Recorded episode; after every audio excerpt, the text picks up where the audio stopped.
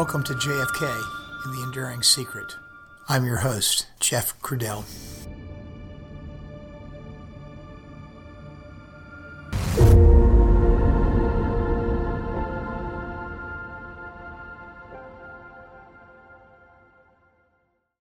And so, my fellow Americans, ask not what your country can do for you. Ask what you can do for your country. I pledge you that we shall neither commit nor provoke aggression, that we shall neither flee nor invoke the threat of force, that we shall never negotiate out of fear, and we shall never fear to negotiate. Terror is not a new weapon. Throughout history, it has been used by those who could not prevail, either by persuasion or example. But inevitably, they fail, either because men are not afraid to die for a life worth living, or because the terrorists themselves came to realize that free men cannot be frightened by threats and that aggression would meet its own response. And it is in the light of that history that every nation today should know, be he friend or foe, that the United States has both the will and the weapons to join free men in standing up to their responsibilities. All free men, wherever they may live, are citizens of Berlin. And therefore, as a free man, I take pride in the words, Ich bin ein Berliner. The path we have chosen for the present is full of hazards, as all paths are. But it is the one most consistent with our character and courage as a nation and our commitments around the world. The cost of freedom is always high, but Americans have always paid it. And one path we shall never choose, and that is the path of surrender or submission. We choose to go to the moon. We choose to go to the moon in this decade and do the other things, not because they are easy, but because they are hard, because that goal will serve to organize and measure the best of our energies and skills, because that challenge is one that we're willing to accept, one we are unwilling to postpone, and one we intend to win, and the others too. I believe in an America where the separation of church and state is absolute, where no Catholic prelate would tell the president, should he be Catholic, how to act, and no Protestant minister would tell his parishioners for whom to vote, where no church or church school is granted any public funds or political preference, and where no man is denied public office merely because his religion differs from the president who might appoint him, or the people who might elect him. I have therefore chosen this time and place to discuss a topic on which ignorance too often abounds, and the truth too rarely perceived, and that is the most important topic on earth, peace. What kind of a peace do I mean, and what kind of a peace do we seek? Not a Pax Americana, enforced on the world by American weapons of war, not the peace of the grave or the security of the slave. I am talking about genuine peace, the kind of peace that makes life on earth worth living, the kind that enables men and nations to grow and to hope and build a better life for their children. Not merely peace for Americans, but peace for all men and women. Not merely peace in our time, but peace in all time. We are confronted primarily with a moral issue. It is as old as the scriptures and is as clear as the American Constitution. The heart of the question is whether all Americans are to be afforded equal rights and equal opportunities, whether we are going to treat our fellow Americans as we want to be treated. If an American, because his skin is dark, cannot eat lunch in a restaurant open to the public, if he cannot send his children to the best public school available. If he cannot vote for the public officials who represent him, if, in short, he cannot enjoy the full and free life which all of us want, then who among us would be content to have the color of his skin changed and stand in his place? Who among us would then be content with the counsels of patience and delay?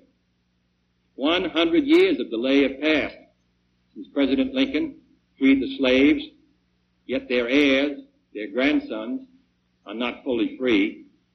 They are not yet freed from the bonds of injustice. They are not yet freed from social and economic oppression. And this nation, for all its hopes and all its boasts, will not be fully free until all its citizens are free. The very word secrecy is repugnant in a free and open society. And we are, as a people, inherently and historically opposed to secret societies, to secret oaths, and to secret proceedings. We decided long ago that the dangers of excessive and unwarranted concealment of pertinent facts far outweighed the dangers which are cited to justify it. Even today, there is little value in opposing the threat of a closed society by imitating its arbitrary restrictions.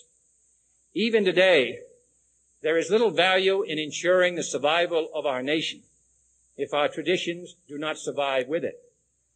And there is very grave danger that an announced need for increased security will be seized upon by those anxious to expand its meaning to the very limits of official censorship and concealment. That I do not intend to permit to the extent that it's in my control.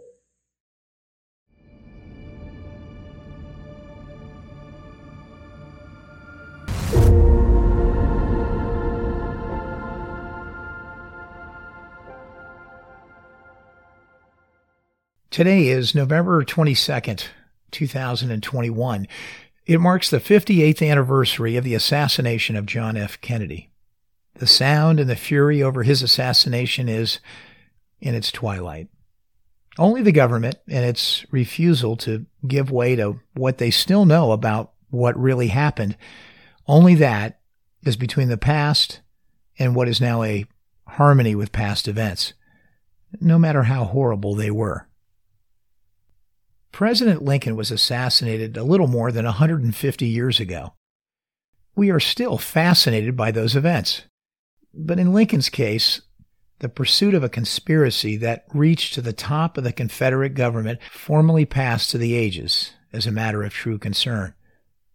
Still, regardless of who was behind killing Lincoln, you can truly imagine what might have been had Lincoln lived. I think the same is true for John F. Kennedy. Think back to 1964, when the three civil rights workers were killed in Philadelphia, Mississippi, at the beginning of a Confederated onslaught to teach African Americans about their voting rights. And so many other events like it, the march in Selma, Alabama by Martin Luther King. Those events took place almost 100 years after Lincoln pushed, pulled, and cajoled the nation into abolishing slavery and amending our Constitution. Would real change have taken so long, had Lincoln's life not been cut short? Or should we just better understand that there would not have been a 1964 at all, had he not lived and died for this cause? And that it may have been another 100 years more, had it not been for the courage of one man, Lincoln, giving his own life in that moment. We don't know, really, but we do know that the course of history was forever altered. Lincoln, too, knew of the dangers that night as he headed to Ford's Theater. Secretary of War Edwin Stanton himself exhorted Lincoln not to go, and he even pulled the regular guard trying to bully the president into not going. But Kennedy and Lincoln were intelligent men, and they both knew the danger of that moment. Lincoln heading up to the box at Ford's Theater without full and proper guard. Kennedy driving through Dallas in a limousine without a bubble top. He, too, without full and proper guard. They were both going to enjoy the moment, whatever dangers it might bring. And it was not just garden variety danger. This was the ultimate act of assassination, something that, as a president, is always looming. There had been many attempts on Lincoln's life, including one where his top hat was nearly shot off as he rode his carriage through Washington. Weary from 4 years of war within our nation and a conflict where more American men died in that war than have died in any war, before or since. Maybe, in a sense, it was a fate of relief for him, perhaps feeling relinquished from the weight of the loftiest duties of the land. He had his own sort of melancholy, you know, that would later be studied and written about. How could a man of such greatness achieve so much while carrying the burden of what is now known in the modern world as a mental health issue? He did, and he did it better than just about any other man ever could have. Kennedy had his own pathos. He was sicker than he let on to be, suffering from Addison's disease. Despite these human sufferings they each had, we will always remember these two men and their beautifully iconic portraits taken at the height of their generosity to the country. I remember Lincoln every time I pull out a $5 bill or see the now and even rarer occasional penny. I collected a few coins as a kid and remember the very special 50-cent piece minted for Kennedy, and the 1 year that it was pure silver. There is no correlation as to relative worth here. Lincoln's contribution was not tenfold of Kennedy's. Kennedy's was not 50-fold of Lincoln's. Their gifts to the nation were both priceless. Both of these men, unless some current generation chooses to rewrite the history of it, will forever be in our own minds as a perfect profile in courage. This podcast has been about the story of the JFK assassination itself. Certainly the assassination story reads and feels like an Agatha Christie novel, or maybe a John Grisham novel, a whodunit wrapped in a more modern intrigue. But it's easy to get lost in that and forget that this story is really about a brilliant man who exhibited a great deal of courage, a man who comes along very rarely in life, and then, by God's will, was put in just the right place to do big things. And that he did. Kennedy did not have to suffer through 4 years of civil war, and he never wrote a letter like Lincoln did to sweet little Mrs. Lydia Parker Bixby, who had just lost 5 of her own sons in the War of the Rebellion. He did, however, skillfully maneuver in such a way as to save the world, at least once, from true peril, including a nuclear showdown. That really did come dangerously close to occurring, and that would have been far more catastrophic than the bloodiest period in the history of the United States, the one that Lincoln faced and resided over. But Kennedy knew war too. He served in the South Pacific. He nearly lost his life there, and he spent the rest of his life living with injuries that, for many others, were completely debilitating. But not for Kennedy. He continued to reach. JFK managed to make it look like it was a natural part of Camelot, and if you had not read a bit of history about him, maybe you would not even have known that those injuries had occurred, especially if you were just watching a film clip or listening to his untethered voice. But when he went to bed at night, doing what all mere mortals do before they hit the hay, he would unstrap a back brace that was necessary to keep the pain from completely debilitating him during the course of the day, and for him to be able to walk upright. It was a step ahead of what FDR faced. It certainly was not polio, but it was enough to have to use arm braces from time to time when the back brace was just not enough. In 1957, Kennedy published Profiles in Courage, for which he won a Pulitzer Prize. It's a beautiful book with a foreword by Robert Kennedy, too. In his own words, JFK described this book as a book about the most admirable of human virtues, courage. He would say it was grace under pressure. Ernest Hemingway defined it, and these are the stories and pressures of 8 United States senators and the grace with which they endured them. I have several copies of this book in my library. It's a great book for anyone to read, still. God never entrusted me with anything that big. But then again, only a handful of us on the earth are entrusted with anything that big.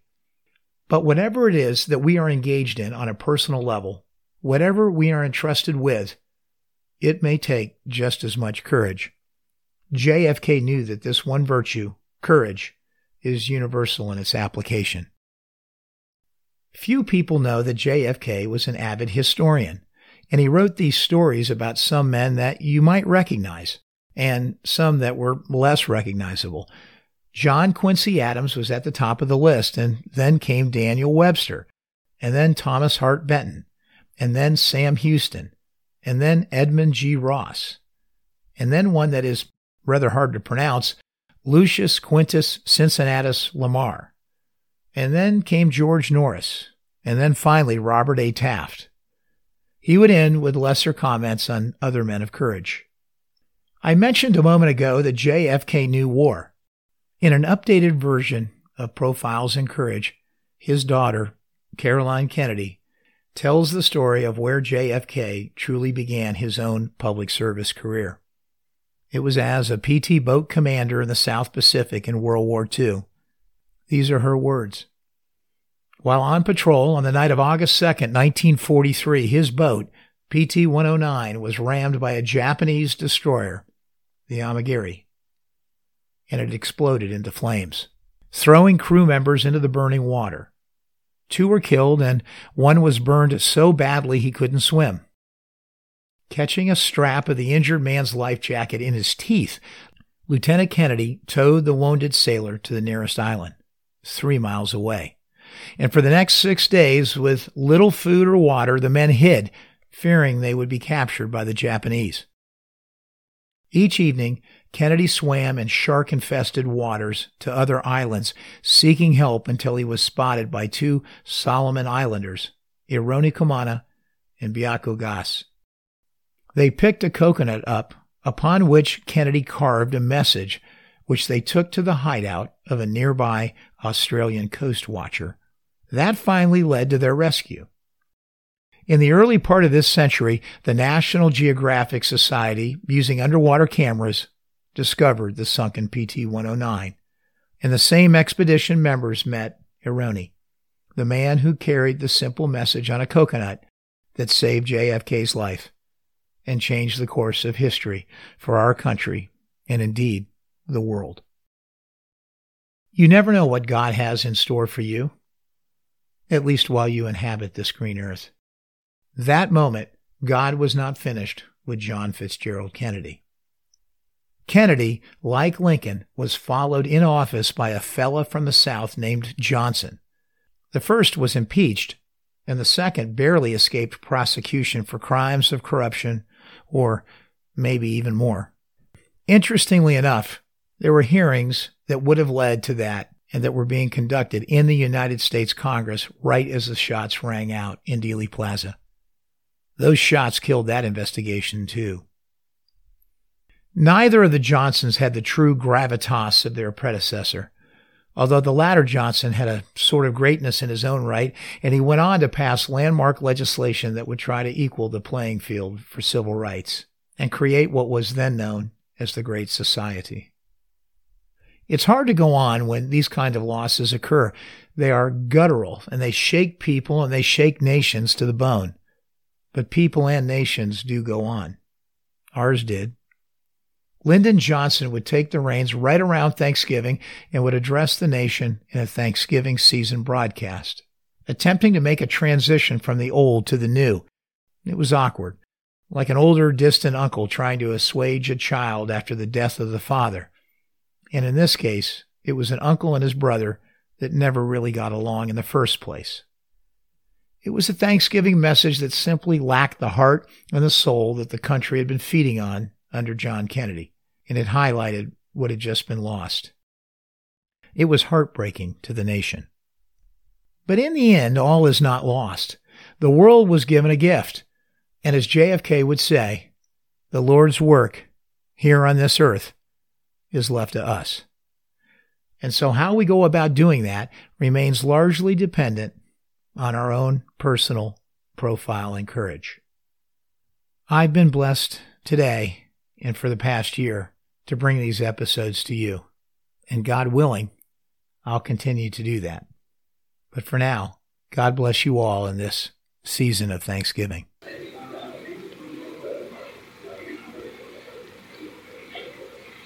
My fellow Americans, on yesterday I went before the Congress to speak for the first time as President of the United States. Tonight, on this Thanksgiving, I come before you to ask your help, to ask your strength, to ask your prayers that God may guard this republic and guide my every labor. All of us have lived through 7 days that none of us will ever forget. We're not given the divine wisdom to answer why this has been, but we are given the human duty of determining what is to be. What is to be for America, for the world, for the cause we lead, for all the hopes that live in our hearts. A great leader is dead. A great nation must move on. Yesterday is not ours to recover, but tomorrow is ours to win or to lose. I am resolved that we shall win the tomorrows before us. So I ask you to join me in that resolve, determined that from this midnight of tragedy, we shall move toward a new American greatness. More than any generation before us, we have cause to be thankful, so thankful on this Thanksgiving Day. Our harvests are bountiful. Our factories flourish. Our homes are safe. Our defenses are secure. We live in peace. The goodwill of the world pours out for us. But more than these blessings, we know tonight that our system is strong, strong and secure. A deed that was meant to tear us apart has bound us together. Our system has passed. You have passed a great test.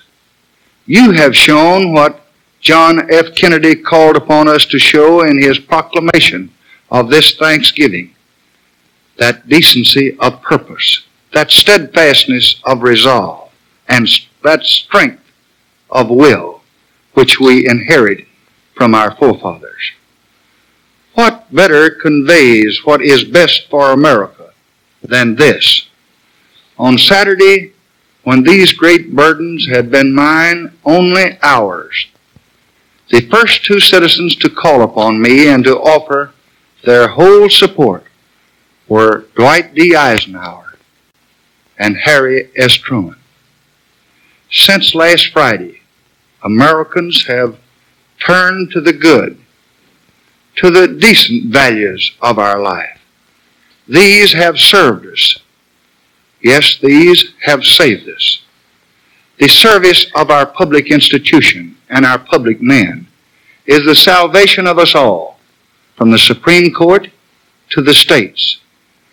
And how much better would it be, how much more sane it would be, how much more decent and American it would be, if all Americans could spend their fortunes and could give their time and spend their energies helping our system and its servants to solve your problems, instead of pouring out the venom and the hate that stalemate us in progress.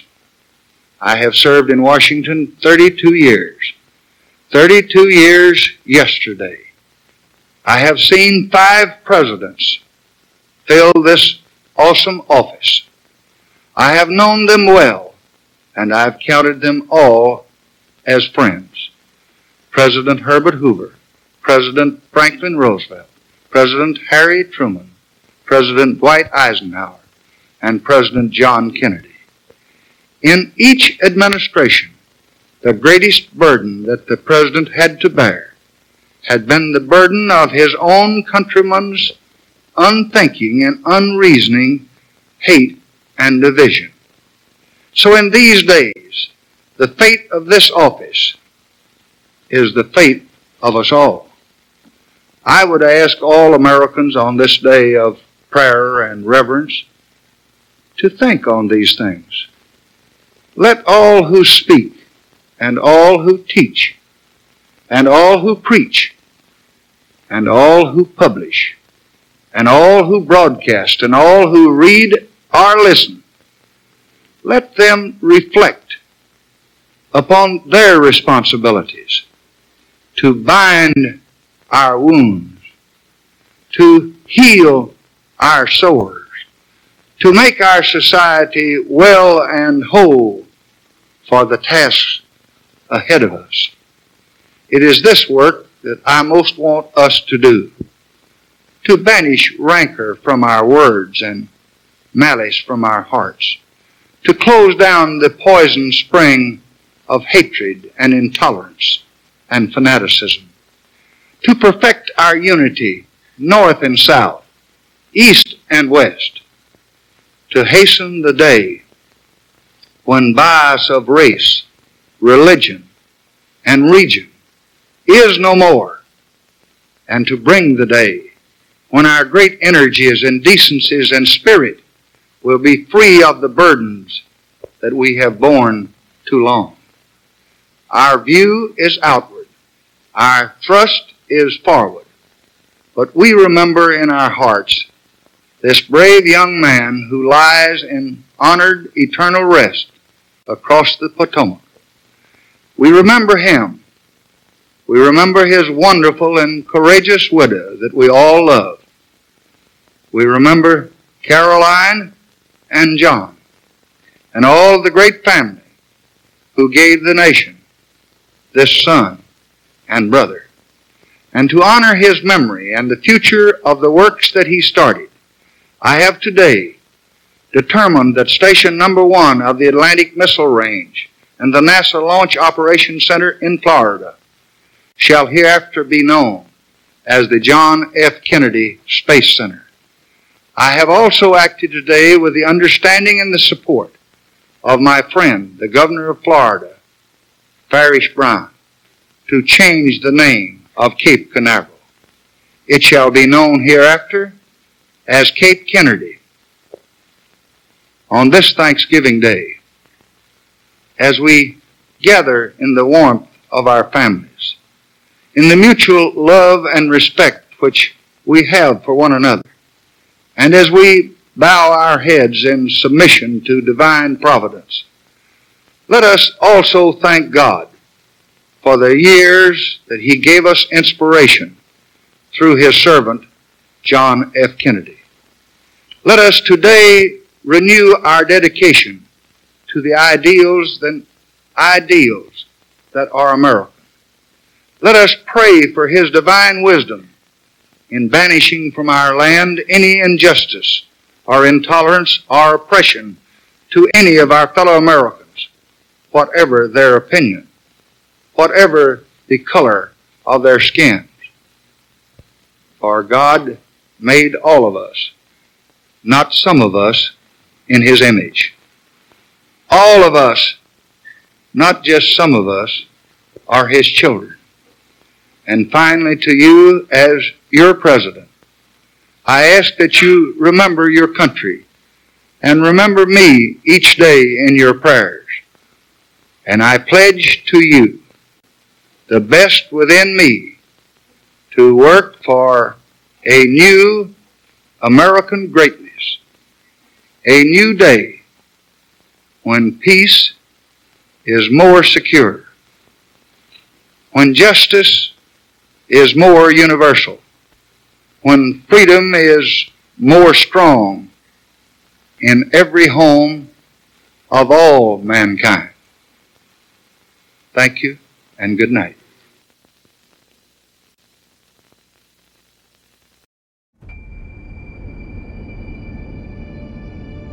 Thank you for listening to episode 67, a special anniversary edition of JFK, The Enduring Secret.